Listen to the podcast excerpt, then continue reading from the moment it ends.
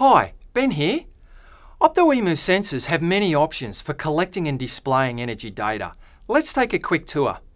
We'll start with the free OptoEmu Sensor Manager.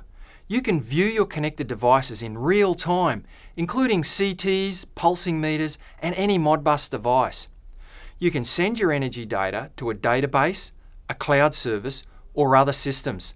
Supported protocols include XML, Modbus TCP, and SNMP. Or you can develop your own application with our free .NET Toolkit. One way to quickly view your energy use is with a web browser and our free Firefox add-on. You can also use our free PAC Display software to monitor values in real time and trend your energy usage over time. When you're ready to take the next step, develop control strategies with our SNAP PAC system to turn your energy data into action and reduce your energy costs. For more details, see Form 1958. Thanks for watching. Catch you next time.